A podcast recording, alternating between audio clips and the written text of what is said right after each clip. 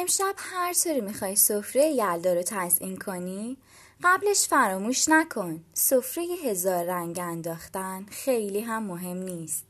یا خیلی مهم نیست صرف میوت چند تا انار کم داره.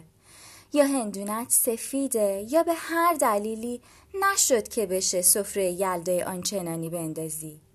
امشب رو فقط با وجود خالص و ناب محبت و عشق به خانواده به دوست و به یار خرج کن. یلداتون مبارک.